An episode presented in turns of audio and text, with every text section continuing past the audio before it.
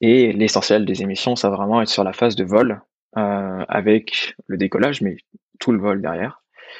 Et euh, finalement, un truc dont on parle jamais, quasiment jamais, mais qui se retrouve à être beaucoup plus important que la fabrication des avions ou que la construction, enfin que l'entretien, l'utilisation, etc. des aéroports, c'est la production des carburants. Parce qu'en ordre de grandeur, que ce soit pour une voiture ou pour un avion, en fait, euh, de façon générale, pour des, carburants à base de pétrole, ça va rajouter de l'ordre de 20% aux émissions totales. Euh, le fait de prendre en compte l'extraction du pétrole, euh, son raffinage, son transport, etc. Bonjour et bienvenue dans Demain est durable. Demain est durable, c'est le podcast pour mieux comprendre l'écologie. Je m'appelle Antoine Grégo. Je me considère comme un écolo imparfait et je suis, comme beaucoup, sensible aux enjeux de demain. Mais en juin 2020, au moment où j'ai décidé de démarrer le podcast, impossible de savoir par où commencer. Comment en savoir plus sur l'écologie facilement? Je vous propose donc dans chaque épisode de découvrir l'histoire de celles et ceux qui agissent pour un monde plus durable. Entrepreneurs, intrapreneurs, activistes. Ils agissent avec passion aux quatre coins du monde. En France bien sûr, mais sur tous les continents, pour nous permettre d'espérer demain un monde plus durable. Quelles sont leurs solutions? Pourquoi ont-ils décidé de se lancer? Quels sont leurs conseils pour agir à notre échelle? Écouter, lire ou s'éduquer sur ces enjeux, c'est déjà agir pour un monde plus durable, car il nous permet d'en parler avec conviction autour de nous. C'est ce que j'espère vous apporter lors de chaque épisode. Si vous souhaitez soutenir ce mouvement, et si vous aimez le podcast ou l'épisode du jour, n'hésitez pas à taguer Demain est durable sur LinkedIn ou sur Instagram, ou à me laisser un commentaire sur votre plateforme d'écoute préférée. Aujourd'hui, je vous propose de parler d'un des premiers conseils pour limiter son impact écologique, à savoir son utilisation de l'avion. Dans l'épisode du jour, je vous propose de ne pas le critiquer, mais surtout de prendre du recul sur ce secteur et de comprendre comment il peut se décarboner.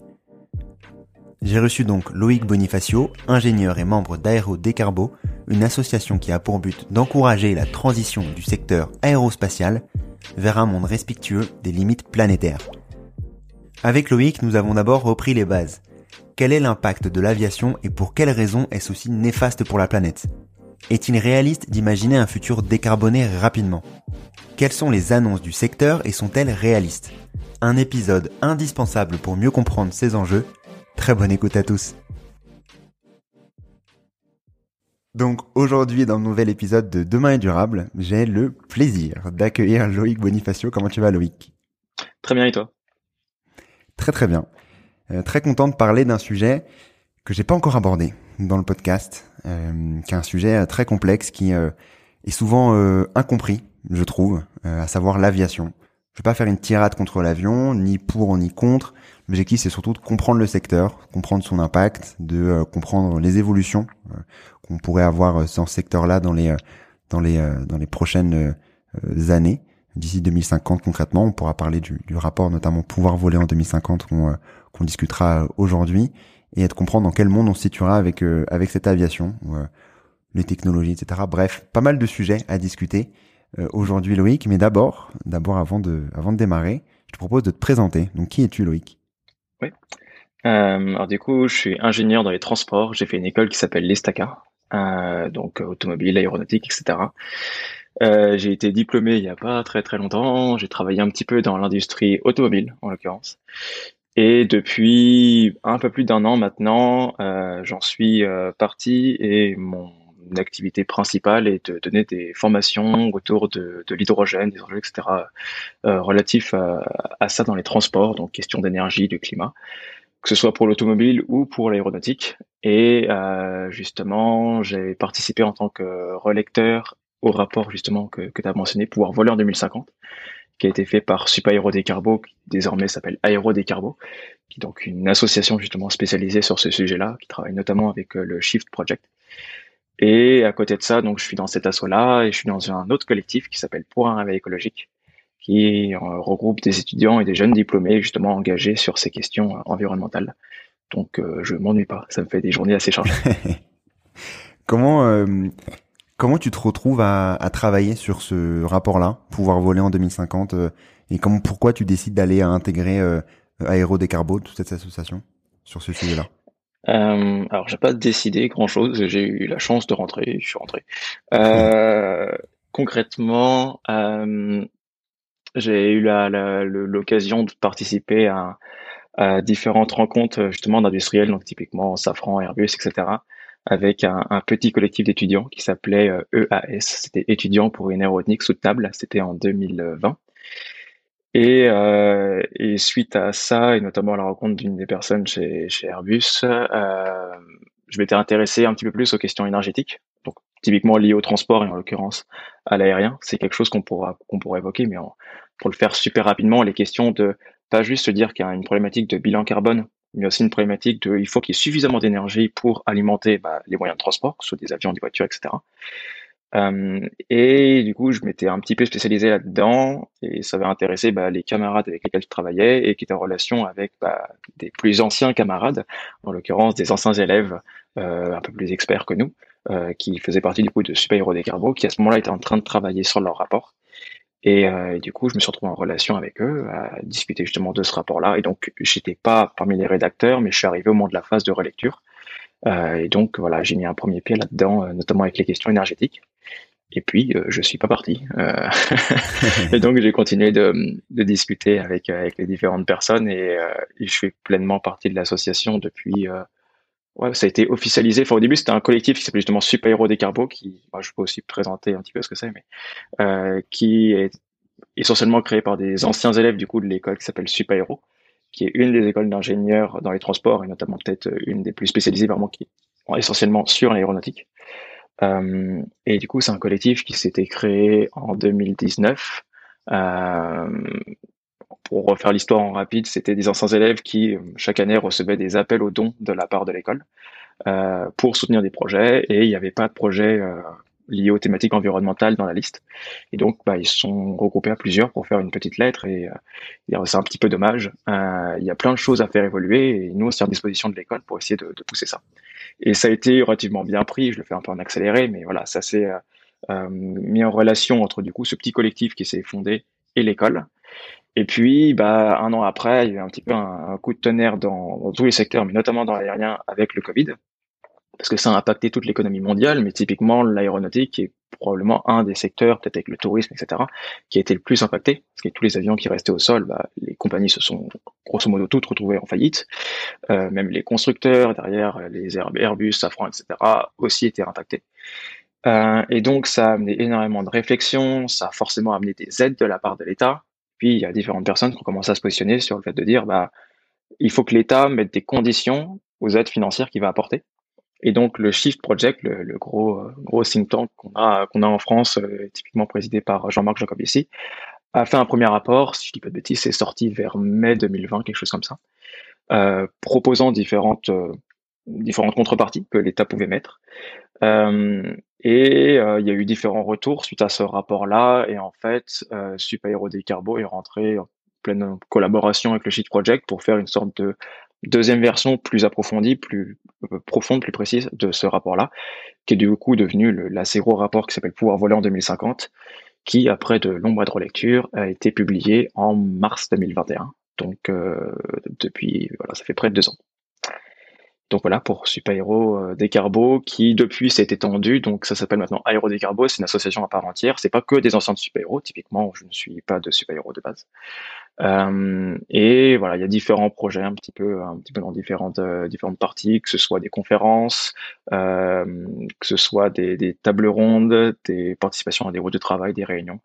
Enfin, voilà, c'est on a tendance un petit peu à présenter l'association comme un genre de lobby de long terme pour l'aéronautique, c'est-à-dire que ce sont des passionnés du secteur et qui s'y connaissent globalement bien, c'est-à-dire que soit ils y ont fait leurs études, soit ils y travaillent encore, euh, mais qui poussent pour une décarbonation de ce, secteur et donc qui mettent le fait qu'il soit décarboné en priorité numéro une devant le fait que économiquement il se porte bien ce qui est généralement l'inverse euh, des lobbies industriels qui, de par leur construction, mettent en premier la priorité économique et en deuxième le reste. Et donc, ça a un positionnement complémentaire par rapport au vrai, entre guillemets, lobby aérien qui est le GIFAS. Ok. Euh, rentrons dans le vif du sujet sur le sur l'aviation, euh, sur l'impact de l'aviation au, global, euh, niveau niveau monde. Où est-ce qu'on se situe Et avant de parler plus concrètement de comment, pourquoi ça a cet impact-là, on va dire, d'un point de vue technique, disons. Euh, alors c'est une question qui en fait paraît simple, mais en réalité assez compliquée parce qu'il y a plein de façons possibles de le compter. Euh, je vais commencer de façon assez simple. Souvent on parle de CO2. Euh, et donc en termes de CO2, actuellement c'est de l'ordre de 1, une gigatonne de CO2 émise par an par l'ensemble de l'aviation sur les à peu près 40 euh, qu'on émet euh, pour toutes les activités humaines. Donc à ce niveau-là, c'est à peu près 2,5% des émissions euh, mondiales d'origine anthropique. Mais la petite particularité, c'est qu'il n'y a pas que du CO2 qui est émis par les avions. Il y a d'autres gaz, typiquement des effets qu'on appelle bah, de façon assez logique les effets hors CO2. En termes de, de nom, ça n'a pas été cherché très très loin. Euh, et alors, je vais pas rentrer dans le détail, mais en gros, il y a le fait d'émettre de la vapeur d'eau, il y a le fait d'émettre des, des NOx à haute altitude, ça va venir euh, euh, bah, réfléchir les, différents. Les NOx, c'est les oxydes d'azote, c'est aussi c'est des polluants qu'on a typiquement, bah, on, en a aussi à l'arrière des, des voitures. Mais là, la particularité, c'est qu'à trop haute altitude, ça va interagir différemment avec avec les rayonnements et le principal effet hors CO2, c'est ce qu'on appelle en anglais les contrails ou en français les traînées de condensation, euh, qui sont en fait bah, les, les, grandes traînées blanches qu'on voit derrière les avions. En fait, c'est euh, des, des, de l'eau qui va particulier, qui va euh, cristalliser pardon autour de particules de suie. Euh, et qui va rester plus ou moins longtemps euh, en suspension dans, dans l'atmosphère et potentiellement créer d'autres nuages, des cirrus, etc., qui vont être induits par ça. Et en fait, c'est des phénomènes assez complexes qui vont pas se faire sur tous les vols, qui vont pas, enfin, c'est, la, ouais, de la climatologie assez, assez fine et vraiment, vraiment complexe. Mais euh, globalement, ça va en fait augmenter l'effet de serre.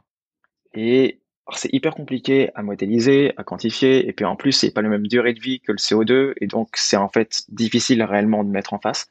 Mais si on vulgarise et qu'on le simplifie un peu, en ordre de grandeur, ça fait que l'impact total de l'aviation sur le climat est à peu près le triple euh, de juste l'impact du CO2.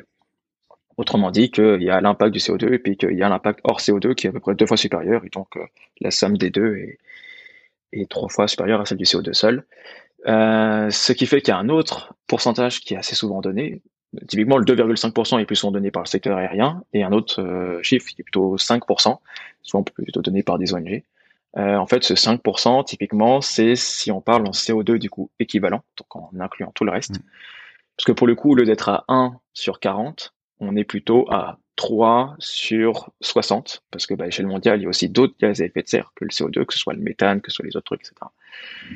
Et donc, bah, déjà, si on parle des émissions actuelles de l'aviation, il y a différentes façons de compter. Et puis ensuite, il y a plein de façons de le présenter, parce que ça, c'est ce qu'on appelle des émissions absolues, c'est-à-dire que c'est vraiment, euh, bah, si on cumule tout et, qu'on présente la vision euh, complète. Mais il y a aussi ce qu'on appelle le fait de parler en relatif, et donc d'aller ramener ces émissions bah, par une autre unité. Et il y a plein d'autres unités qu'on peut choisir. une qui est souvent prise, c'est les passagers kilomètres. Autrement dit, de dire, on va émettre tant de kilos de CO2 euh, par passager, donc par siège, entre guillemets, euh, et par kilomètre parcouru. Euh, ce qu'on peut faire également pour le train ou pour la voiture, etc. généralement, c'est plus avantageux pour l'aérien de parler comme ça, parce que ça fait de longues distances, et ramener par kilomètre, c'est souvent, enfin c'est pas pire, voire même c'est meilleur que la voiture. mais il y a d'autres façons de le présenter. On peut raisonner par heure, là, par contre, pour le coup, c'est pire, parce qu'un avion, ça va généralement plus vite qu'une voiture. Euh, on peut raisonner par voyage. À nouveau, euh, ça va fortement impacter le, bilan. typiquement, là-dessus, il y avait Aurélien Bigot, que je crois que tu as déjà, déjà interviewé, mais qui avait fait justement dans, dans sa thèse une comparaison de bah, comment se positionnent les différents transports les uns par rapport, par rapport aux autres selon l'indicateur qu'on choisit. Et c'est hyper intéressant parce qu'en fait, ça change tout le paradigme. Et puis, bah, il y a d'autres comparaisons qu'on peut rajouter. On pourrait mettre aussi par rapport au coût, par rapport au prix des billets.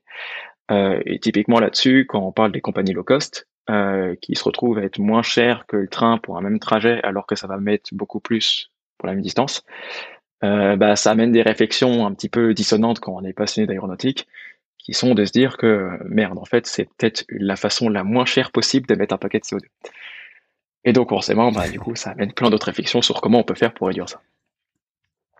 Sur, euh, sur cette partie euh, euh, l'aviation, donc tu parlais donc de en gros 5% si je me trompe pas, hein, si je capitule en équivalent CO2, équivalent CO2 en comprenant un peu tous les tous les tous les gaz qu'on peut qu'on pourrait émettre qui impactent le, changement climatique. sur sur ça, tu on parle, enfin, je vais me reformuler plutôt par rapport à cette partie aviation. Qu'est-ce qui émet le plus? Est-ce qu'on, est-ce qui, ce qui émet le plus, c'est euh, le fait d'être en vol, donc de pouvoir euh, pendant le vol, euh, la, distance qu'on va parcourir.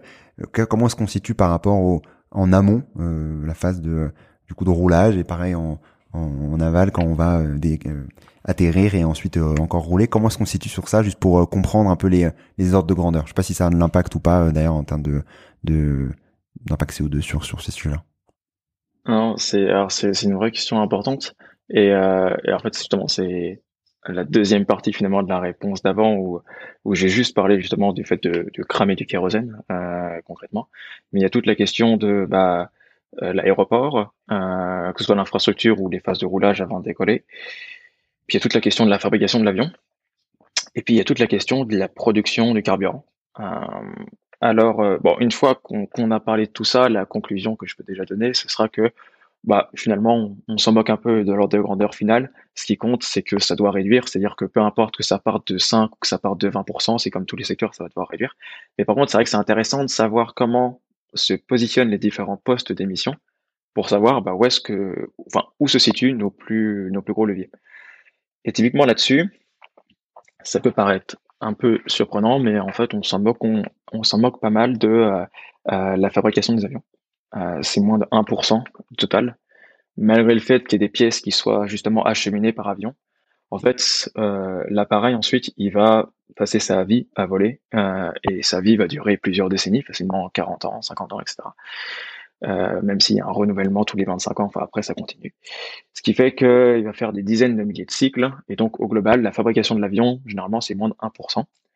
Euh, après, les aéroports, euh, j'ai plus le pourcentage exact en tête, mais c'est également assez faible, c'est quelques pourcentages, et quelques pourcents, pardon. Et une façon un petit peu de, de le retenir, c'est que pour le ferroviaire, on parle assez rarement de l'impact des gares, euh, c'est un peu le même principe. Euh, c'est aussi marginal pour l'un que pour l'autre.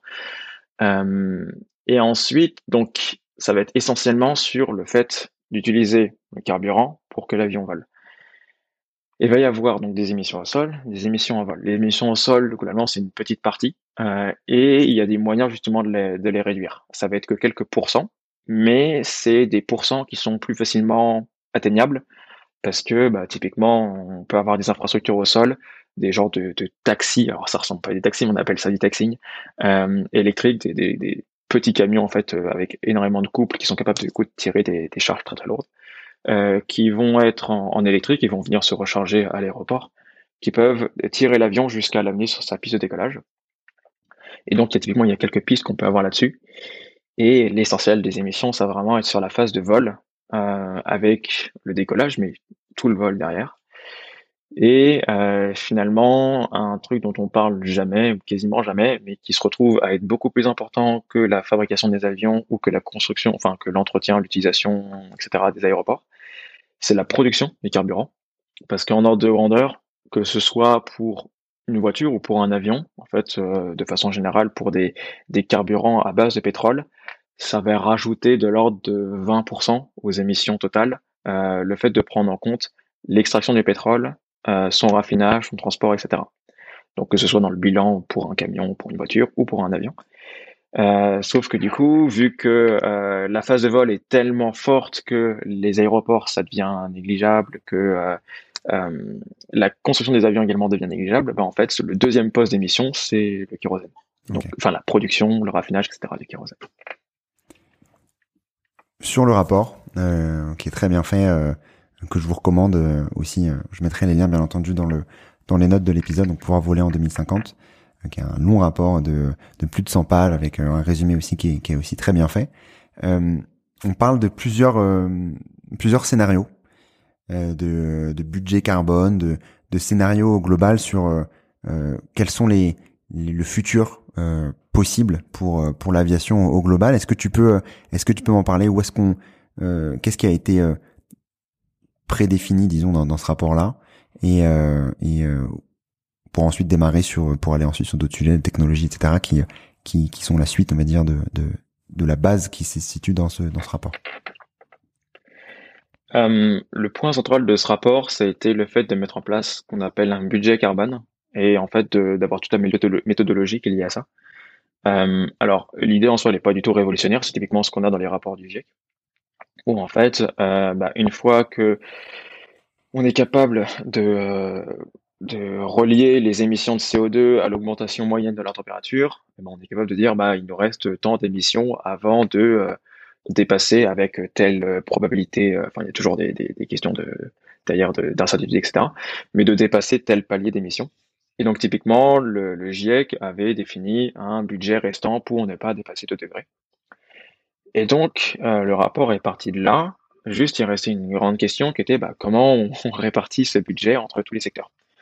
Et donc, il y a des arguments dans les deux sens. D'un côté, on peut dire que l'aérien est un secteur très difficile à décarboner. Euh, D'un point de vue technologique, c'est moins facile que d'autres secteurs. Et donc, on devrait lui allouer plus de budget pour l'aider. Euh, mais dans ce cas-là, ça veut dire qu'il faut qu'il y ait d'autres secteurs qui se décarbonent plus vite pour compenser. Euh, une autre façon d'argumenter, c'est de dire que euh, l'avion est moins vital que d'autres euh, secteurs, comme bah, l'agriculture par exemple, même au sein des transports. C'est vrai que bah, pour la, les émissions, d'où venaient les émissions, j'ai répondu vraiment de façon très technique par rapport aux différents différents postes d'émissions dans le bilan carbone. Mais si on regarde d'un point de vue plutôt social de quelle est l'utilisation de l'avion, c'est très inégalement réparti avec en fait une corrélation très forte euh, par rapport au PIB des différents pays. Plus on est riche, plus on vole. Et 1% euh, de la population mondiale, leur de grandeur, c'est que 1% émet la moitié des émissions de tout le secteur. Et qu'il y a, c'était en 2018, 80% de la population mondiale qui, à cette date-là, n'avait encore euh, jamais mis les pieds dans un avion. Donc c'est assez inégal. Et ensuite, au sein de cette utilisation, c'est essentiellement pour euh, des loisirs ou du moins des motifs personnels en l'occurrence, enfin, c'est à peu près 20% pour de, l'affaire, 30% pour de la famille et 50% pour des vacances. Et donc, pour revenir au budget carbone, bah, un argument qu'on peut avoir, c'est de dire, bah, ouais, c'est important, mais ça l'est pas autant que bah, de se manger, de se soigner, d'avoir un, toit, etc. Et donc, bah, on alloue un budget qui est plus petit. Bon, euh, tout ça, c'est des discussions hyper intéressantes, mais qui en fait sont de l'ordre politique, c'est-à-dire que c'est vraiment du choix de société et ça demande des débats très forts derrière. Et donc le rapport s'est pas positionné là-dessus. Il a dit bah on va taper au milieu et on, va prendre le même euh, pourcentage que les émissions actuelles. Et donc vu que pour simplifier, parce que justement j'ai dit que sur les, effets hors CO2 c'est très compliqué à, quantifier, puis etc. Le rapport s'est limité sur le CO2 et donc il a pris bah, 2,5% qui étaient les émissions de CO2 et donc il a pris 2,5% du budget, tout secteur confondu, que le GIEC définissait et du coup bah, ça donne un budget pour l'aviation. Et après, la question, c'est euh, bah, comment on va consommer ce budget? Parce que euh, c'est vrai que c'est hyper important en fait de commencer par ça, parce que sinon, si on se met juste un objectif en 2050, euh, bah, c'est pas forcément très intéressant, parce que si on garde nos émissions telles qu'elles sont, voire qu'on les augmente, et que simplement du jour au lendemain en 2050 on se réveille, bah, ça n'aura pas réglé le problème, parce que c'est les émissions cumulées après année qui comptent. Et donc c'est vraiment, c'est si en fait on trace la courbe, c'est l'air sous la courbe, c'est l'intégrale, pour parler un peu en maths. Euh, qui, est, qui, est, importante. Donc la notion de budget est, vraiment indispensable. Et puis, enfin, pour finir sur pourquoi c'est intéressant, c'est un petit peu comme, enfin, en économie, enfin, ça viendrait à l'idée de personne de, de lancer un projet sans avoir d'abord posé le budget. Tout le fait que c'était vraiment le gros point d'insister sur le fait de commencer par ça. Et ensuite, une fois qu'on l'a mis, bah, du coup, il y a différents scénarios derrière. Notamment, il y a deux scénarios principaux euh, qui ont des noms, enfin, qui sont des petites références à Top Gun, euh, typiquement donc Maverick et Iceman. Et la différence entre les deux scénarios, c'est qu'ils n'ont pas le même niveau d'optimisme. Euh, parce que à chaque fois qu'on crée un scénario, on peut vraiment en faire plein de, de, de, possibles, des trajectoires, en fonction de quelles hypothèses on va placer, où est-ce qu'on va mettre les curseurs, etc. Et donc, le premier scénario, Maverick, est hyper ambitieux, c'est-à-dire qu'il pousse tous les curseurs au max. Donc, est pas forcément réaliste et assez souvent quand on le présente, euh, bah, ça fait finalement assez rire euh, parce que bah, c'est un peu déconnecté, mais bah, ça pose quand même un point de ok, euh, si on pousse à fond, ça nous amène ici. Et puis le deuxième, Iceman, il reste assez optimiste, mais il est plus réaliste. Et typiquement, pour donner quelques euh, quelques éléments sur à quel point il y en a un des deux qui est plus optimiste que l'autre, euh, Maverick, il considère que euh, peu importe à quel point c'est ambitieux d'annoncer un avion hydrogène en 2035, euh, ça va être tenu. Il prévoit que le renouvellement des flottes, donc justement le, fait que des avions plus efficients et plus bas carbone euh, se déploient au sein des aéroports, eh il considère que ça va se faire assez rapidement, en l'occurrence en 15 ans, alors que jusque-là ça se faisait plutôt en 25. Et puis il considère que tous les biocarburants, 100%, vont être alloués à l'aérien. Euh, ce qui est assez utopique, notamment ce troisième point. Alors que Iceman considère que bah, l'avion hydrogène va arriver, mais avec peut-être un petit retard, donc en l'occurrence peut-être quelque chose comme 5 ans. Le renouvellement, du coup, il reste sur 25 ans, euh, sachant que c'est des avions qui a priori vont coûter plus cher, euh, avion hydrogène, euh, que les carburants aussi vont coûter plus cher, que les compagnies actuellement sont pas dans des situations financières très euh, confortables. Donc ça reste relativement optimiste de conserver que ça va se maintenir. Et en termes de, de part de biocarburant qui est pour l'aérien, il considère qu'il y en a quand même 50%, ce qui à nouveau est un chiffre relativement élevé. Pour donner une comparaison, il y a l'IEA, donc l'Agence internationale de l'énergie, qui avait fait, un, enfin, qui a fait tout un ensemble de rapports, mais notamment dans un rapport qui s'appelait euh, le B2DS. Euh, il y avait une quantification des biocarburants. Ouais, ouais, euh, ça s'appelait euh, Beyond 2 Degrees. et simplement pour dire qu'ils avaient fait une quantification là-dessus des biocarburants et une répartition par secteur. Et ils en avaient mis 28% pour l'aérien. Donc, en prendre 50, ça reste optimiste. D'où justement le fait que je disais qu'il y en a un qui est tellement optimiste qu'il est plus réaliste, et l'autre qui est envisageable, mais qui reste quand même assez poussé. Et sur, bah, ces deux rapports-là, avant avant de, avant d'en revenir juste euh, avant de les séparer, parce que je sais qu'il y a aussi des conclusions sur ces deux, euh, enfin ces deux rapports, ces deux, euh, ces deux visions, ces deux scénarios, disons entre Maverick et, et, Iceman. on a l'impression d'être dans le cockpit avec les tous les termes, tous les termes euh, de, de l'aviation. Bref, euh, donc juste pour, pour pour résumer, donc on se retrouve donc l'objectif d'abord du, du rapport, c'est euh, tenir les 2,5% d'émissions globales de l'aviation sous une d'ici d'ici 2050 avec la somme du coup des de, de, de, de CO2 qu'on doit qu'on peut encore émettre pour rester en dessous des 2 degrés dans le, la courbe qui nous amène à 2 degrés euh, enfin de, de, changement climatique de réchauffement climatique. Euh, donc Maverick est Maverick est la partie positive avec euh, la tenue de tout plein d'hypothèses qui sont les hypothèses annoncées par les constructeurs, par les euh, par les, euh, les compagnies aériennes de, de, de décarbonation au global, donc, et avec beaucoup d'optimisme, comme tu disais, d'aller changer les avions plus rapidement que ce qui est le cas actuellement, 15 ans vs 25 ans, et d'autres thématiques sur la technologie plus euh, de, de, carburant utilisé, mais ça on en parlera juste après aussi parce que fait partie des, des gros sujets. Et Iceman qui est un peu plus, disons réaliste, j'ai dit en négatif, mais ça dépend de où, comment on se situe, qui est un peu plus réaliste, euh, avec quelque chose qui est un peu comme aujourd'hui, à savoir euh, une avancée progressive, la technologie qui avance bien, mais avec du retard, comme bien sûr rien n'est parfait en fait. Hein. On peut pas prévoir se dire que tout, tout sera nickel du jour au lendemain. Euh, D'autant plus, comme tu dis, avec un secteur qui, qui, qui va qui va moins bien. Euh, sur ces deux parties-là, Maverick et Iceman, est-ce que les deux, euh, que ce soit la partie optimiste et la partie euh, réaliste slash négative, euh, arrivent à tenir le, le fait d'être en dessous d'un 2 degrés? Et ben, du coup, il manque le dernier point qui est le trafic, l'évolution du trafic. Et là-dessus, il y a deux façons de le regarder. Soit on dit de base on veut euh, une augmentation de X% par an du trafic, et puis on regarde si ça tient le budget ou pas. Euh, soit on se dit il faut tenir le budget et qu'est-ce que ça donne en termes de trafic? Euh, si je parle directement de cette deuxième façon de faire, Maverick du coup le plus ambitieux arrive à avoir une hausse du trafic, mais qui est plus faible de mémoire, c'est de l'ordre de 2%, je crois. Enfin bref, c'est une, une hausse quand même, mais qui est moins importante que les annonces du, secteur qui sont plutôt, enfin c'était à 4% et maintenant c'est plutôt à 3% par an. Et euh, pour le coup, en fait, on se rend compte que même en bougeant juste un peu les hypothèses, ça change euh, assez fortement le résultat. Euh, lui, pour le coup, euh, doit, pour pouvoir respecter le budget, avoir une baisse du trafic. Alors, je me souviens plus exactement de combien, mais c'est une petite baisse du trafic. Euh, ce qui du coup amène la conclusion que bah, ça pas forcément dire que le trafic va baisser parce que les hypothèses qu'on a mises là-dedans sont pas forcément celles qui vont se reproduire en vrai. Et puis le budget qu'on a posé va pas non plus forcément être le même qu'on va allouer dans la réalité.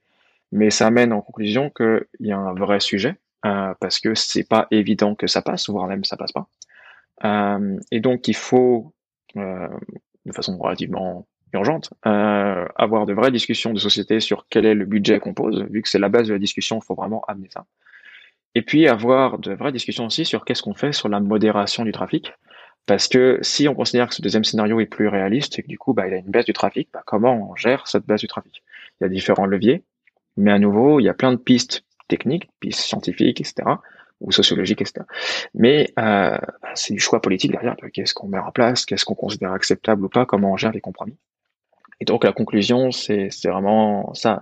Il y a un gros sujet et il faut, il faut le, faut le prendre en compte. Sur le l'aviation, parce que là, on va, du coup, on est rentré un peu dans le global, comprendre les scénarios. Je vais aller aussi maintenant dans le précis pour euh, comprendre comment est-ce qu'ils ont été aussi créés, même si c'est euh, euh euh, ça, a aussi beaucoup de sens parce qu'on va parler aussi des technologies, de ce qui se passe aussi derrière. Euh, quels sont les types d'avions, enfin quelles sont les les, les annonces faites par les constructeurs pour décarboner justement ce secteur, qu'on soit du coup dans Maverick ou dans Iceman, donc les deux scénarios qu'on qu situe ici.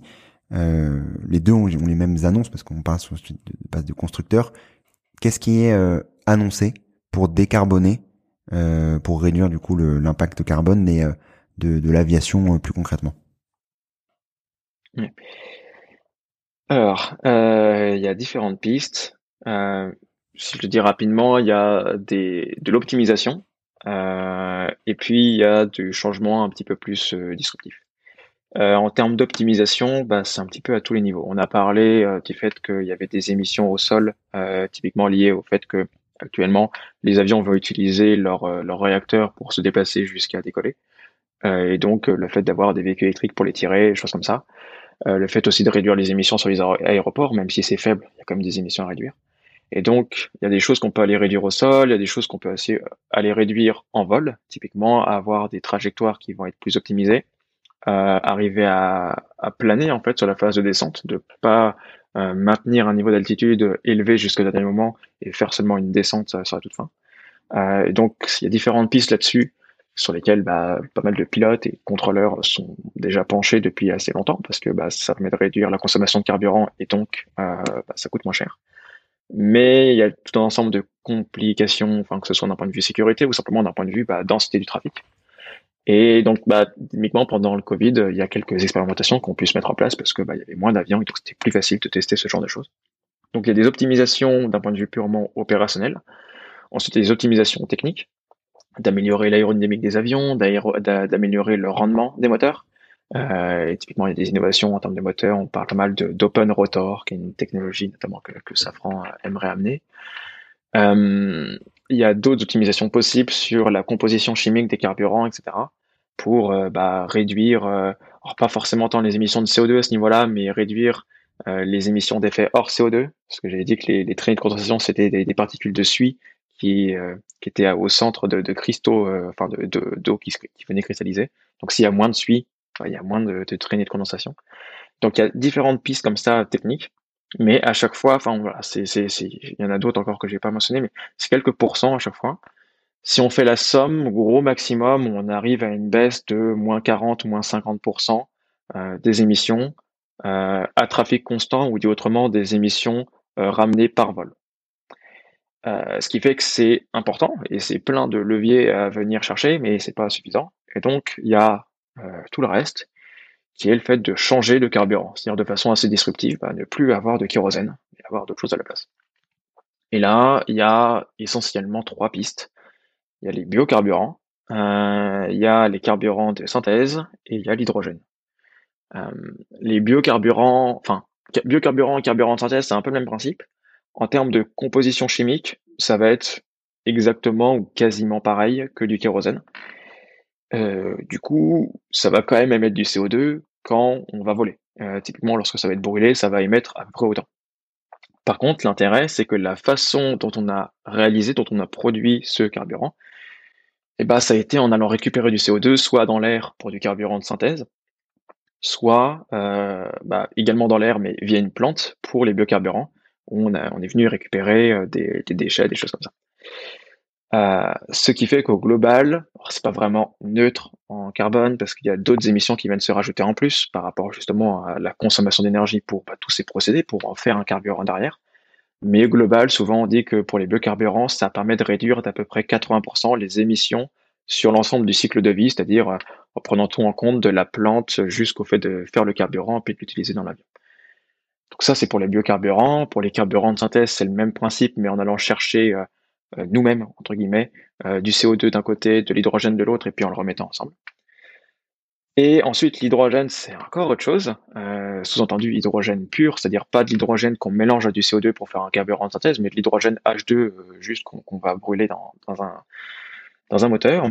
Euh, là, ça a l'avantage d'être entre guillemets zéro CO2 ou du moins d'être zéro CO2 à l'usage parce que bah, il n'y a pas de carbone en fait dans la molécule d'hydrogène, c'est bah, que de l'hydrogène justement, c'est deux atomes d'hydrogène. Ce qui fait qu'en réagissant avec l'air, en l'occurrence avec l'oxygène, ça va uniquement produire de l'eau. Alors en pratique, il y a toujours euh, des, des, des, des couacs, euh, entre guillemets. Enfin, la combustion n'est jamais parfaite et donc il y a quand même quelques petits polluants qui vont se mettre en plus. Mais euh, ça va émettre quasiment pas de façon négligeable en fait en termes de CO2. Et donc en fait, ça va déplacer la question là-dessus sur comment est-ce qu'on a produit l'hydrogène, qui du coup est une énorme question. Actuellement, l'essentiel de l'hydrogène produit dans le monde est fait à partir de ressources fossiles et donc ça rejette du CO2. Donc en l'état actuel, on fait que déplacer le problème. L'idée, c'est de faire deux choses en même temps. Premièrement, amener des avions hydrogène et amener toute la logistique pour pouvoir les alimenter sur les aéroports en hydrogène.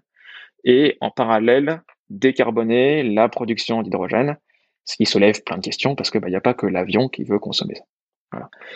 Et le dernier point qu'il faut que je dise, même si c'est un peu technique, je vais prendre un point d'un coup, mais par rapport à ces carburants-là, c'est que il, y en a qui sont plus faciles que d'autres à utiliser. Typiquement, les carburants de synthèse, c'est parfait parce que c'est comme du kérosène. Et donc, bah, on peut remplacer à 100% euh, du kérosène par des carburants de synthèse, ça passe, ça passe nickel. Il n'y a pas besoin de changer les avions.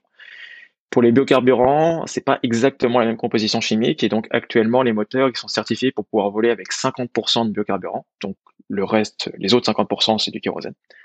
Et il y a du coup bah, des projets pour arriver à être capable de voler avec 100% de biocarburants. Mais sinon, à part cette difficulté-là, c'est ce qu'on appelle des drop-in fuels, c'est-à-dire qu'il y a juste à les lâcher dans l'avion euh, on change pas l'avion, on change pas l'aéroport. Euh.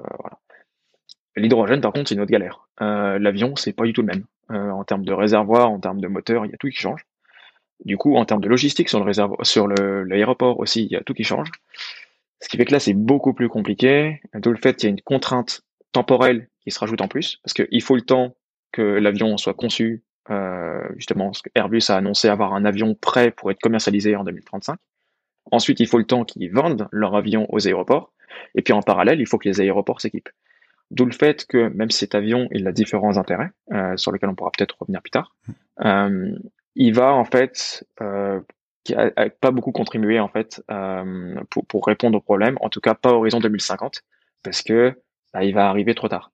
Et donc à court et à moyen terme, c'est surtout les biocarburants et carburants de synthèse mais peut-être qu'on reparlera un peu plus d'énergie plus tard. Et donc, en fait, les carburants de synthèse, eux aussi, ils ont d'autres problèmes. Donc, eux aussi, ils vont arriver globalement plus tard. Et donc, en fait, c'est surtout les biocarburants qui sont la grosse piste pour réduire les émissions du secteur euh, à court terme, autrement dit, dans cette décennie et, la suivante.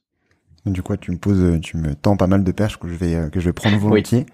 Loïc, euh, sur le sur euh, déjà sur l'hydrogène. Euh, je voulais aussi euh, vous, vous, recommander l'épisode que j'ai pu faire avec Mathieu Guéné de Life euh, sur ce sujet-là, pour comprendre un peu comment on se constitue sur l'hydrogène entre guillemets vert, etc. Mais on va en reparler aussi euh, aussi ici pour pour complémenter.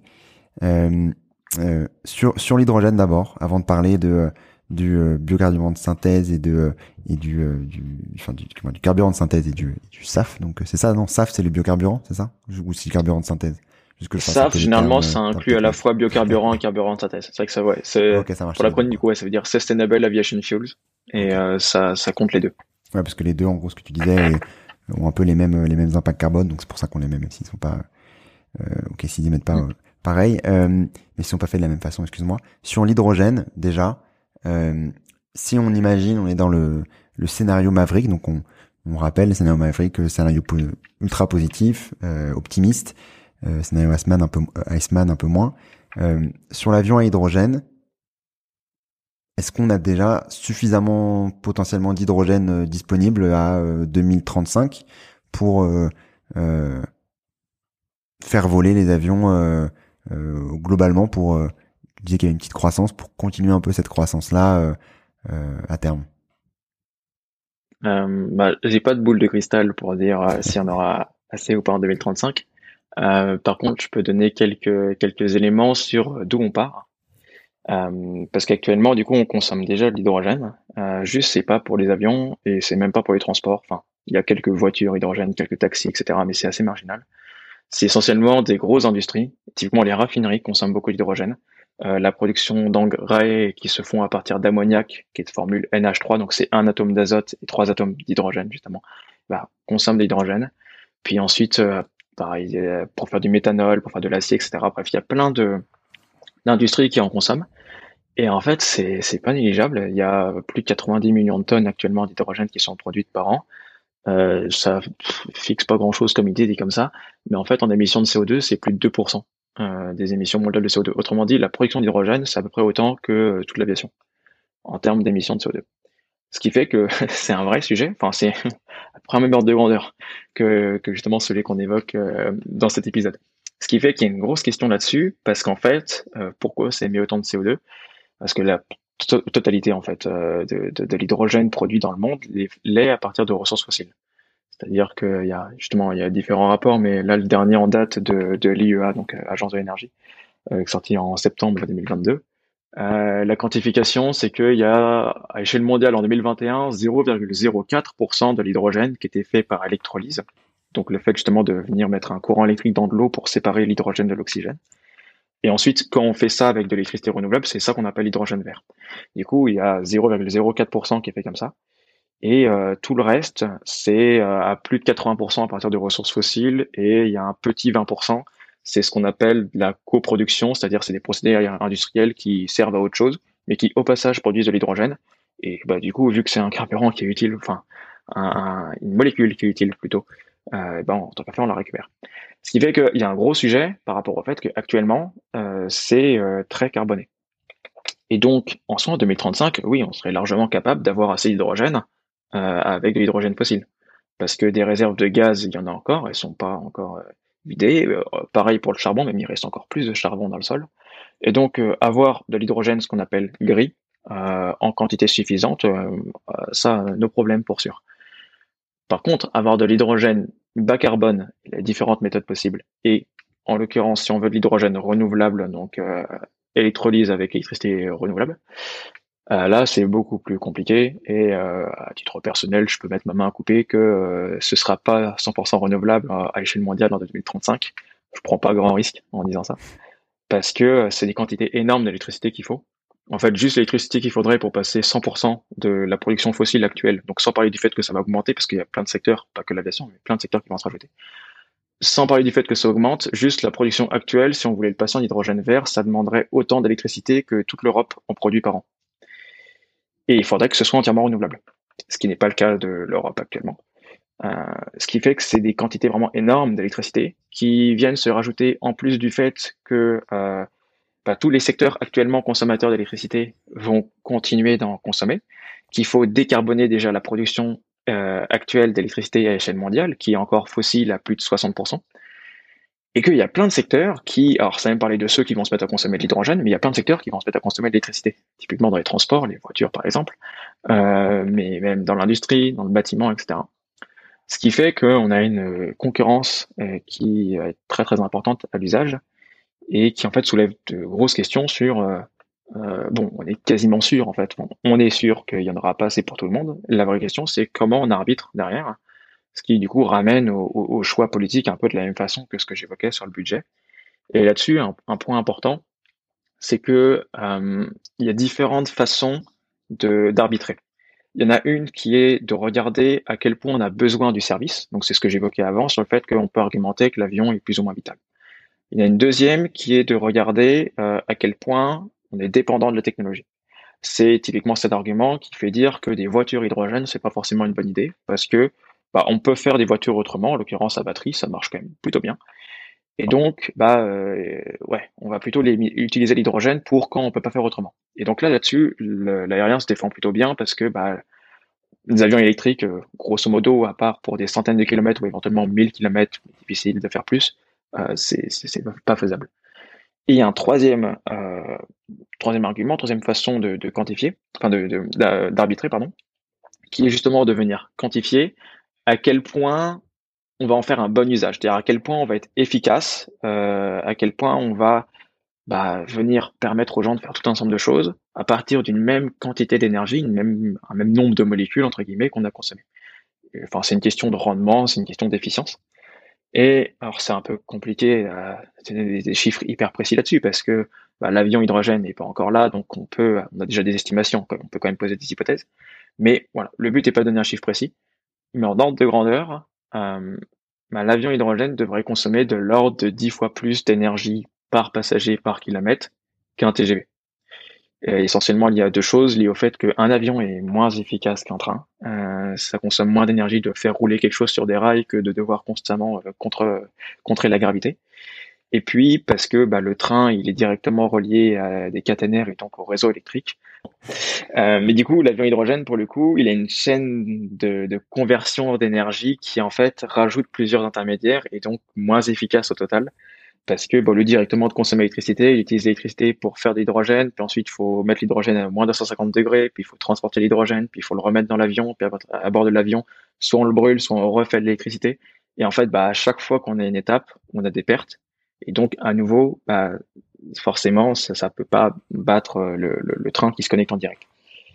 Et donc, ça, c'est un troisième point qui est assez important et qui fait que bah, la conclusion un peu euh, rapide, j'ai envie de dire, qu'on peut en tirer, c'est dire que l'avion hydrogène, il a un sens quand on peut pas avoir recours au train.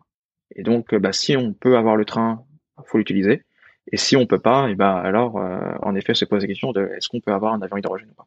Sur les sur les autres carburants, après avoir parlé d'hydrogène, sur le SAF, dont on parlait euh, on parlait juste avant, comment est-ce qu'on se situe sur euh, la quantité de SAF disponible? À quel point c'est faisable d'aller décarboner rapidement l'aviation? Donc tu parlais d'hydrogène, tu dis il faut remplacer complètement l'avion euh, repenser, euh, aller en produire, etc. Euh, le SAF, on peut pour le biocarburant mettre 50% dans les avions actuels, donc sans rien changer, et le, carburant de synthèse faire tel quel quoi. Enfin je mettre juste remplacer le kérosène actuel par du par du carburant de synthèse. Comment est-ce qu'on se situe sur ça et à quel point l'aviation peut espérer se retrouver avec bah, être fourni en, en, en SAF globalement? Ah Déjà, le carburant de synthèse, la réponse est relativement simple. Vu qu'on le fait à partir d'hydrogène, c'est le même problème que pour l'hydrogène, qui est qu'il faut la quantité d'électricité en amont. Et en l'occurrence, c'est même encore pire parce que bah, on rajoute une étape en plus qui est de récupérer l'hydrogène et de récupérer aussi le CO2 et de refaire le carburant à partir de ça, ce qui fait que le rendement global est encore moins bon que l'hydrogène. Euh, donc carburant de synthèse, et d'ailleurs c'est pour ça que j'évoquais le fait que ce sera pas à court terme, parce que bah, tant que la production électrique mondiale est encore largement fossile, tant que la production d'hydrogène est largement fossile, en fait ces carburants-là, du coup, n'ont même pas vraiment de sens. Euh, parce qu'ils sont moins efficaces, donc ils arriveront après, peut-être plutôt pour 2040, quelque chose comme ça. Du coup, la grosse question, c'est les biocarburants. Euh, et il y a un vrai problème de disponibilité euh, L'ordre de grandeur en c'était quoi? C'était 2020 ou 2021, je sais plus, mais bref, euh, il y, a, y, a y a un an ou deux, c'était qu'il y avait 0,1% euh, de biocarburant dans la, la, consommation de carburant de, de l'aviation.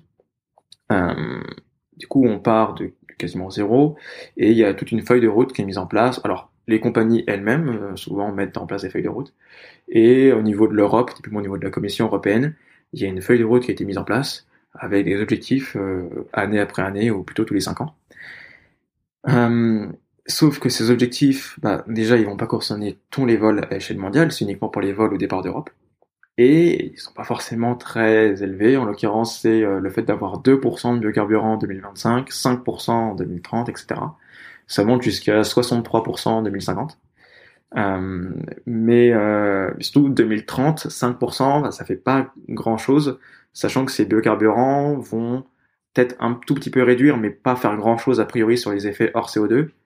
Or, on a dit que euh, les effets hors CO2 c'était euh, euh, deux fois plus important que le CO2, donc c'était à peu près deux tiers du total, et qu'en plus, juste sur le CO2, enfin, ça n'enlève pas non plus toutes les émissions, fait à peu près du sur le CO2 seul, on est à peu près à moins 80% avec les biocarburants.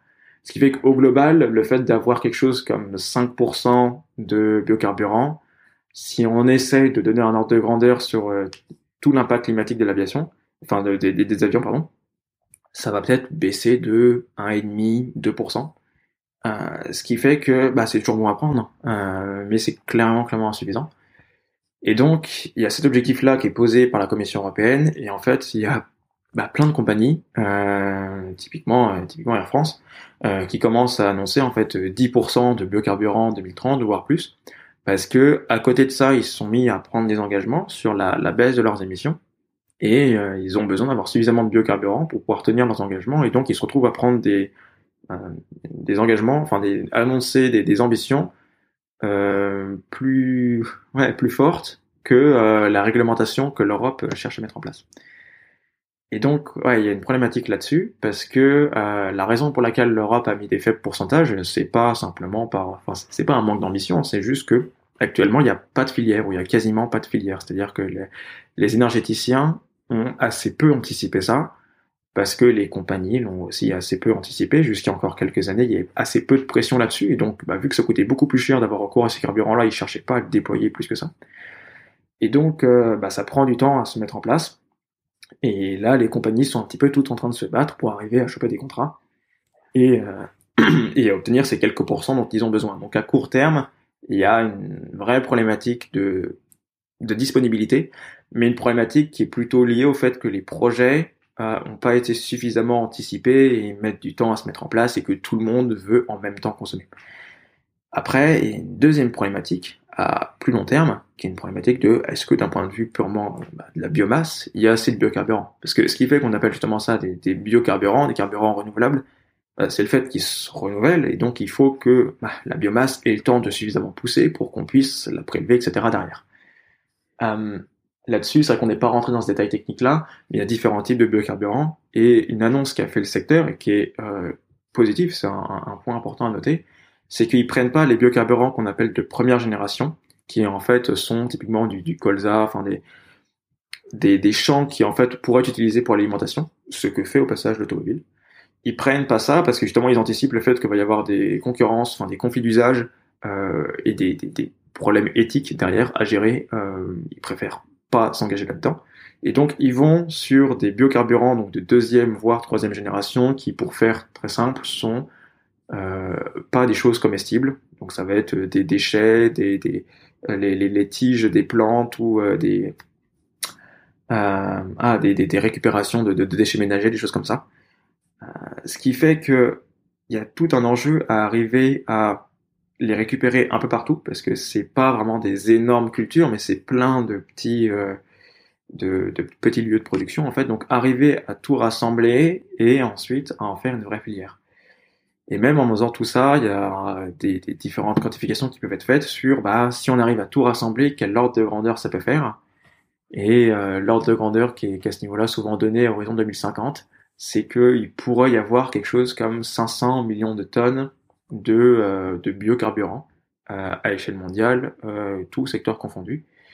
Et pour du coup donner un ordre, autre, autre ordre de grandeur, mais qui du coup va être le même, c'est que 500 millions de tonnes, c'est aussi ce que le secteur, en différentes annonces, bah, annonçait vouloir, enfin, prévoyait comme consommation pour lui-même à horizon 2050. D'où le scénario Maverick, en fait, qui peut paraître lunaire, mais en fait qui se base sur des annonces du secteur qui étaient en fait assez sérieuses, de dire en fait ça passe si on prend tout. Euh, et donc euh, tous les autres secteurs, que ce soit le bâtiment, que ce soit l'industrie, que ce soit les poids lourds, etc., euh, vont se gratter. Euh, si, je, euh, si je un peu, en disant bah débrouillez-vous autrement. Euh, vous avez d'autres technologies potentiellement à disposition. Nous on n'a pas pas 36 000 et donc donc on prend ça. C'est un argument qui peut se défendre justement par rapport à ce que je viens de dire, le fait que bah, les secteurs ont différentes technos à disposition et l'aérien en l'occurrence en a assez peu. Mais ça relève du, du, du, choix politique. Je reviens constamment à ça. C'est un peu la façon de, de mettre un joker, de, se, de se défausser, de dire ça, on porte pas de jugement là-dessus. En fait, c'est euh, ça dépend de ce qu'on veut faire avec les ressources qu'on a. Mais voilà, il faut être conscient que pour arriver à à la fois augmenter le trafic et décarboner le secteur, d'un point de vue énergétique, il faut énormément de moyens. Et donc forcément se pose la question de bah, où est-ce qu'on va les prendre? Une question que je me posais euh, par rapport aux deux scénarios, euh, à voir si, as, si, euh, si, si ça avait été discuté aussi pendant, pendant cette, dans, dans le pouvoir volé 2050, dans ce, beau rapport. si on se situe dans, une, dans, un, dans un scénario réaliste, le, scénario Asman, où, où on a du coup une décroissance, enfin, ouais, une décroissance, petite décroissance du secteur pour tenir les, à peu près les engagements qu'on a pour euh, être dans un monde euh, vivable en dessous de en dessous de 2 degrés. Euh, est-ce que ça c'est possible en fait de d'aller décarboner ce secteur-là sans croissance en fait? D'un point de vue financier? Ou d'un point de vue, j'imagine, je sais pas, investissement, un investissement qu'on a, dont le secteur, j'imagine, peut-être a besoin pour ben, vendre de, des avions à hydrogène, pour aller convaincre des personnes de voler, pour etc., etc pas du tout il y, a, une double, une double question, du moins il y a, un double aspect. Euh, le premier, c'est que ce serait une décroissance du trafic, pas forcément du secteur, parce que euh, c'est vrai que c'est un levier que j'ai pas développé, mais étant donné que la partie de fabrication des avions est très faible par rapport au total, alors la proportion peut changer si on passe justement à des avions bas carbone type à hydrogène. Mais globalement, du coup, vu que c'est une partie qui est faible, il y a un intérêt à renouveler les flottes plus rapidement pour avoir du coup des avions plus efficaces. Ce qui fait que, bon, a priori, pour les compagnies, euh, s'il y a une baisse du trafic, en effet, il y a a priori une baisse de l'activité et donc une baisse de la taille de l'entreprise. Euh, par contre, pour les constructeurs et pour euh, tout le tissu industriel qu'il y a derrière, c'est pas forcément le cas, parce que si ils accélèrent leur renouvellement, la production d'avions, du coup la production de moteurs, etc., peut hum, rester la même, voire même un petit peu augmenter, malgré le fait que le nombre de vols diminue, parce que bah, en parallèle, le nombre d'avions, enfin renouvelés par an, a augmenté, donc le nombre d'avions vendus par an s'est maintenu, maintenu stable. Donc il y, a une différence entre décroissance du trafic et décroissance du secteur, puis qui peut être aussi, euh, il y a un autre, une autre, un autre élément qui fait que ces industries vont pas forcément décroître, c'est aussi le fait qu'elles peuvent se diversifier, euh, avec le fait euh, euh, de, de, répondre à des appels à projets ou d'aller de, d'aller sur, sur d'autres d'autres marchés, d'autres secteurs d'activité. En lien avec les transports ou autres. typiquement, un exemple, c'est qu'il y a une très forte expertise sur le, le fait de gérer la, la, fibre de carbone, typiquement pour les ailes d'avion, pour le fuselage, etc., qui est un point important pour les éoliennes dans les renouvelables. Donc il y a différentes synergies qui peuvent se faire avec d'autres secteurs, notamment l'énergie. Euh, qui peuvent permettre d'avoir un secteur en bonne santé économique, malgré le fait que son cœur de métier initial euh, soit en décroissance. Après, la deuxième question du coup sur euh, s'il y a une décroissance économique du secteur, comment ils font pour euh, pour, pour alimenter tous ces besoins d'investissement? concrètement, il y a différentes façons de le voir. ça peut être de l'accompagnement par l'État, euh, mais une des façons probablement les plus logiques, c'est de dire que ça se répercute sur le prix du billet. C'est-à-dire que typiquement le fait d'incorporer des biocarburants qui coûtent plus cher que du kérosène, bah, ça fait augmenter le prix du billet. Le fait de renouveler plus régulièrement les avions, bah, ça augmente le prix du billet. Acheter des avions plus chers, idem, etc. etc. Et euh, en fait, cette solution, elle a deux avantages et un inconvénient. Un premier avantage, c'est que ça finance directement la transition. Deuxième avantage, c'est que on a dit que pour tenir le budget, il vaut mieux que le trafic baisse. Bah, si le prix des billets monte, euh, en termes de signal prix, ça incite plutôt à limiter la hausse du trafic, voire le faire baisser. Donc il y a deux avantages à ce niveau-là. Par contre, l'inconvénient, c'est que on a dit qu'il y avait une inégalité sociale par rapport au fait d'utiliser l'avion, euh, et qu'elle était notamment liée au niveau de richesse. Bon bah là, si le prix du billet augmente, euh, l'inégalité est encore pire qu'avant. Et donc, euh, il faut pas uniquement reposer là-dessus et il y a plein de possibilités qu'on peut envisager derrière sur justement comment faire cette modération, comment gérer euh, la sobriété, parce que justement ce que ce que j'évoquais comme étant une, conclusion du rapport de à partir du moment où il y a un sujet là-dessus, la grosse question c'est comment on va faire pour le gérer. Et il y a plein de pistes possibles. Euh, il y a des, des systèmes euh, qu'on peut mettre en place où en fait il y a des, des taxes progressives, c'est-à-dire que si vous prenez l'avion une fois tous les 10 ans, bah, vous n'avez pas de taxe. Si vous le prenez une fois par an, vous en avez une. Si c'est la deuxième fois dans l'année que vous le prenez, il y a une deuxième taxe qui se rajoute en plus qui est beaucoup plus grosse que la première. Si vous le prenez une troisième fois, il y en a encore une troisième qui va être dix fois plus grosse encore. Enfin bref, ça augmente de façon non linéaire, ce qui fait que ça décourage fortement. Et ceux qui volent beaucoup bah, se retrouvent en fait à financer la transition beaucoup plus que les autres usagers. Donc il y a une première façon de le gérer euh, qui est en partie juste parce que euh, ceux qui volent peu euh, portent moins le coût de la transformation du secteur, mais pas non plus totalement juste entre guillemets. Enfin, et encore, ça dépend de ce qu'on considère comme étant juste ou pas, euh, parce que en fait, il y a toujours un, on, on, paye pour pouvoir polluer quoi.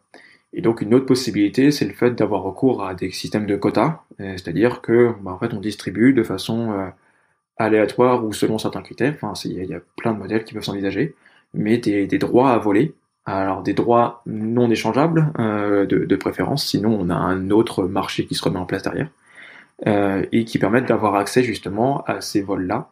C'est-à-dire que bah, une fois qu'on a dit que il faut a priori pas que ça augmente trop, voire que ça diminue le nombre de vols total qu'on a, et que actuellement il y a peu de gens dans le monde qui en profitent. En effet, soit ça reste une minorité, soit on veut euh, un système assez équitable où quasiment tout le monde peut en profiter, mais dans ce cas-là, ça veut dire qu'on en profite une fois de temps en temps, et de façon relativement rare. Et donc, euh, un système de, ouais, de loterie, de tombola. Enfin bref, il y a plein de systèmes qui peuvent être envisagés. Et euh, bah, c'est assez intéressant d'un point de vue intellectuel, j'ai envie de dire, de, se pencher là-dessus. Enfin, ça soulève plein de débats assez, assez enrichissants derrière. De toute manière, il va falloir à un moment ou à un autre que le, euh, les, les organes de, de, de, de l'État, de l'UE et que d'autres d'autres pays se penchent là-dessus parce que de toute manière, à un moment ou à un autre, on, on y viendra. Donc euh, après, ce sera sûrement trop tard euh, quand, quand, on y arrivera. Donc c'est pour ça qu'il faut aussi euh, agir agir plus personnellement d'un point de vue avant de passer aux questions de fin justement sur ce sujet-là. qu'est-ce que qu'est-ce qui est prôné dans peut-être dans le rapport sur les actions individuelles envisageables euh, qu'est-ce qu'il faut potentiellement prioriser à court terme? Parce que maintenant, du coup, à moyen terme, on comprend les évolutions que pourrait avoir le secteur, et c'est aussi au secteur de, de, de, prendre ses responsabilités et de se faire aussi réguler par rapport à l'État, etc. Euh, mais d'un point de vue individuel, quelles sont les actions de euh, possibles pour euh, réduire cet impact-là et aller dans le sens d'une décarbonation du secteur, aider le secteur à, à se décarboner aussi? Bah, C'est pas évident. déjà, pour remettre, je n'ai plein d'ordres de grandeur, bah, j'en donne un, un, dernier pour, pour finir. Euh, pour fixer à peu près euh, un aller-retour Paris-New York, ce qui est souvent l'exemple qui est pris, c'est à peu près une tonne de CO2 euh, par personne. Et du coup, vu que c'est CO2 seul, bah, c'est à peu près du coup 3 tonnes si on garde l'équivalence qu'on avait gardé en CO2 équivalent.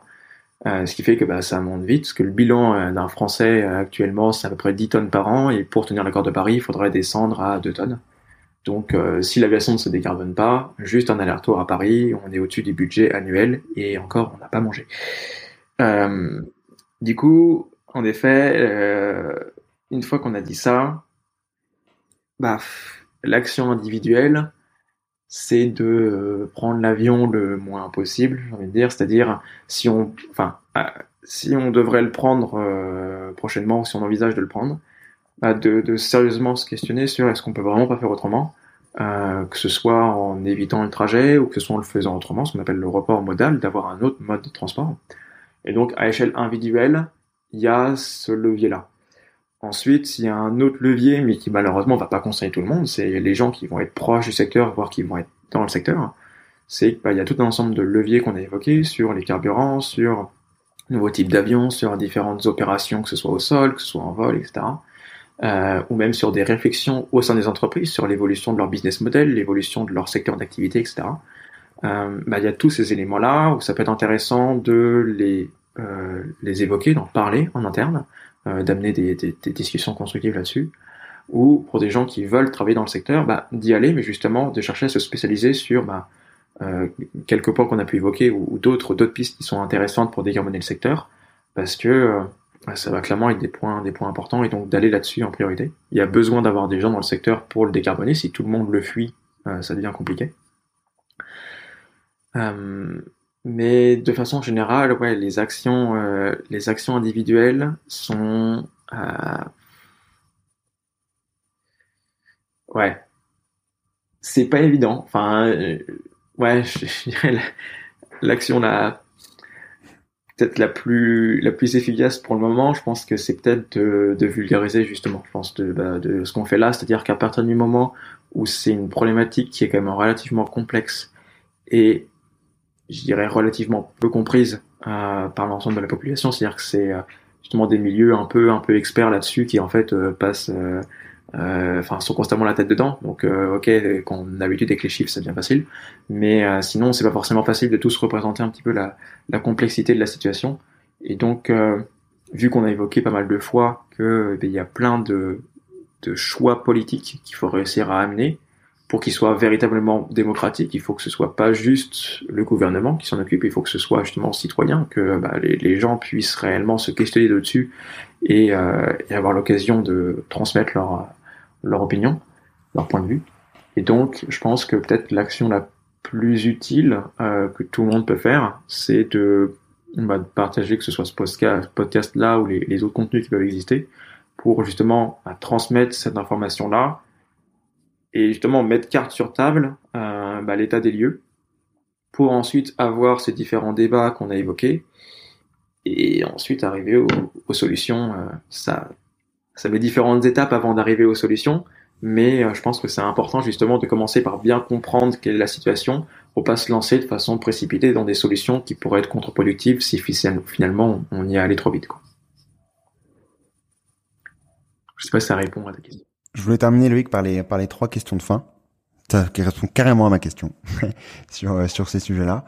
Sur les sur les trois questions de fin, euh, est-ce que tu as d'abord un contenu? Déjà, je voulais te remercier te remercier pour euh, pour tout ce que tu nous as partagé aujourd'hui parce que c'était euh, euh, c'était passionnant. On parlera aussi à la fin juste pour savoir où est-ce qu'on peut te retrouver, mais ça, ça vient juste après.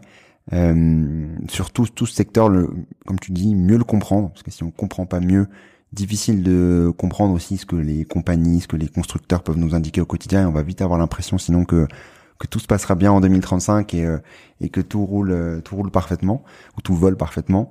Mais, euh, mais concrètement, euh, voilà, c'est important, comme tu dis, de vulgariser et de, de, de recomprendre ce secteur pour faire aussi les bonnes décisions d'un point de vue individuel et, et aussi inciter le gouvernement d'un point de vue démocratique à, à, à, agir sur, sur ces sujets-là. Euh, donc les trois questions de fin. Est-ce que tu as d'abord un contenu à nous partager qui t'a marqué? Euh, bah, je pense que je vais faire à moitié de l'auto-promo. Euh, et euh, du coup, il y a une vidéo qui avait été faite par euh, Grégoire Carpentier, euh, qui du coup est un des cofondateurs et en l'occurrence le vice-président euh, d'Aérodécarbo. Justement, c'était bah, pendant pendant une heure sur un, un autre, un autre podcast, du coup Green Letter Club sur sur YouTube, où il présentait le, le rapport. C'était, je crois, en avril ou en mai 2021. Et la vidéo justement bah, s'appelait Pourra-t-on encore voler en 2050 et euh, je pense que c'est ouais, assez complémentaire, euh, peut-être plus technique ou, mieux expliqué, euh, je pense, que, que ce que j'ai pu faire. euh, mais du coup, ouais, pour euh, pour mieux comprendre euh, ce rapport-là et, et tous ces éléments-là et d'autres questions qu'on n'a pas forcément évoquées aujourd'hui. Enfin, je pense que justement là, les, les deux ont été assez complémentaires sur justement la, cet écosystème qui est ouais, qui, qui, est très complexe et dont on pourrait parler pendant des jours. Et donc, euh, ouais, ce, ce contenu-là, euh, si, euh, si les gens le préfèrent en, en version écrite, le rapport, euh, le rapport est dense, le rapport est long, mais il y a des illustrations aussi. donc, et puis il y a une synthèse. et donc, ouais, le, d'ailleurs, c'est vrai que bah, tu, tu, mettras le lien, mais on peut le retrouver vu qu'il a été fait avec le Shift. en fait, on peut le retrouver sur le site du Shift Project, ou juste si on tape pouvoir voler en 2050, normalement, on le retrouve assez bien. Il y avait un autre rapport qui avait été fait six mois après, euh, par l'école Super-Héros, en l'occurrence par des enseignants-chercheurs de l'école, euh, qui, est, qui est également un, très, très bon rapport. En fait, bah, les deux sont assez complémentaires. Finalement, il y en a un qui est associatif et un autre qui est plus institutionnel, avec une approche plus de, justement d'enseignants-chercheurs et donc peut-être un côté plus scientifique. Euh, euh, et qui est, qui est, très bon aussi, qui s'appelle le référentiel euh, Isaïe Super-Héros. qui était sorti du coup, je crois que c'était en septembre 2021. Donc, ouais, j'ai un peu grugé ta question. J'ai donné trois contenus, mais me dire que c'est sur le même thème. je vais, de toute façon, je partagerai les trois, les trois, les trois contenus dans les, dans les notes de l'épisode. Est-ce que tu as une action pour agir dès demain dans le bon sens? Euh, bah, tu me coupes un peu de cours parce que justement tu m'avais dit ça, j'avais pensé, et mon action c'était ce que j'ai dit juste avant sur euh, le fait de, de, partager, euh, partager ces informations. Du coup, euh, ah, ouais, bah, je vais en donner une, ouais, une bonus mais qui sera vraiment très classique c'est que euh, si les gens, enfin, faire son bilan carbone si c'est pas déjà fait. Et euh, typiquement, souvent les transports sont le premier poste d'émission, et donc le fait de réduire l'avion, tout comme de réduire la voiture, euh, c'est le premier moyen de baisser son bilan carbone personnel. Du coup, vu qu'on a déjà parlé de ça aujourd'hui, le deuxième poste d'émission généralement c'est l'alimentation. Et donc, si ce n'est de passer totalement végétarien, mais de réduire sa consommation de viande ou notamment la consommation de viande rouge, j'enfonce des portes ouvertes. Mais euh, ça peut être intéressant là-dessus d'aller regarder justement les ordres de grandeur. On peut être surpris de voir l'écart qu'il y a entre euh, un kilo de bœuf et un kilo de poulet, ou un kilo de poulet et un kilo de n'importe quel euh, légume. Et donc, ouais, petit conseil qui serait de faire son bilan carbone si ce n'est pas déjà fait, ou d'aller retourner voir assez régulièrement, parce qu'il y a tellement d'infos que c'est impossible de toutes les mémoriser, ces différents ordres de grandeur pour bah, pouvoir baisser son impact le plus efficacement possible en ciblant en premier temps euh, les, les postes d'émission les plus élevés. Même si son impact individuel, bah, c'est pas non plus la, la, la seule chose qu'il faut regarder, qu'il faut aussi euh, avoir un rôle d'un point de vue citoyen, d'un point de vue sociétal, d'où ce euh, premier conseil que j'avais donné avant, qui était de amener ses réflexions et partager ce, ce genre de contenu. Et j'ajoute un, un, contenu euh, slash une action de, qui est lié à la partie ordre de grandeur, les ordres de grandeur que tu euh, partages très bien sur euh, sur tes réseaux, euh, Loïc. Donc je vous conseille également de suivre Loïc sur sur ces sujets-là, qui partage qui partageait des bons bons contenus récemment sur cette partie ordre de grandeur. Donc si vous voulez aller plus loin dans cette partie-là, n'hésitez pas à suivre Loïc sur LinkedIn notamment. pour pour aller plus loin et enfin est-ce que tu as un ou une invitée que tu recommanderais dans le podcast? Euh, ouais et en fait j'hésitais entre deux. Mais il se trouve que euh, il y en a un que alors tu l'as pas invité mais presque. J'ai vu que tu avais Aurélien Bigot et euh, il y a une autre personne que je connais bien et avec laquelle on discute euh, parfois tous les trois justement de sujet de mobilité qui est Louis-Pierre Geffray qui est un, un camarade de, de, mon école de l'Estaca qui est expert mobilité à l'IDRI qui est l'Institut de développement durable et des relations internationales donc, euh, si tu veux euh, varier les interlocuteurs euh, sur les questions de mobilité, il sera, il sera intéressant. Et sinon, pour parler d'autre chose que de mobilité, euh, je crois pas que tu les aies déjà invités à un, petit collectif qui s'appelle Paye ton influence, euh, qui du coup assez logiquement est sur les questions d'influence, donc d'influence responsable, et euh, notamment les, les, deux cofondatrices qui sont Carla Manzali et Amélie Deloche. donc, voilà. Pour, Parfait, bah merci. Bah, Merci pour ces recours. En effet, euh, pas encore euh, parlé de, de, ces sujets-là, mais ça pourrait, euh, ça colle bien. Ça colle bien sur sur la thématique du podcast. Si on souhaite te retrouver, Loïc, où est-ce qu'on peut le faire? Euh, bah, LinkedIn, tu l'as dit. J'essaye d'être sur les autres réseaux, mais c'est un peu moins au point et c'est plus récent. euh, mais du coup, ouais, LinkedIn est a priori plus efficace. Parfait. Ben, merci beaucoup. je mettrai bien entendu également le lien de ton de ton de ton profil. Merci encore pour ton temps, Loïc. Merci pour euh, toutes, euh, toutes ces informations sur, euh, sur ce sujet de la mobilité, mobilité aérienne, du coup. Merci à toi. Tout d'abord, bravo d'être arrivé jusque-là. Et j'espère que l'épisode t'a plu. Si c'est le cas, commence par envoyer l'épisode à une de tes connaissances afin de les aider à accélérer leur compréhension et leur transition vers un monde plus durable. Et pour dupliquer encore plus ton impact, laisse un commentaire sur ta plateforme d'écoute préférée c'est ce qui permettra à d'autres de découvrir le podcast. À très vite.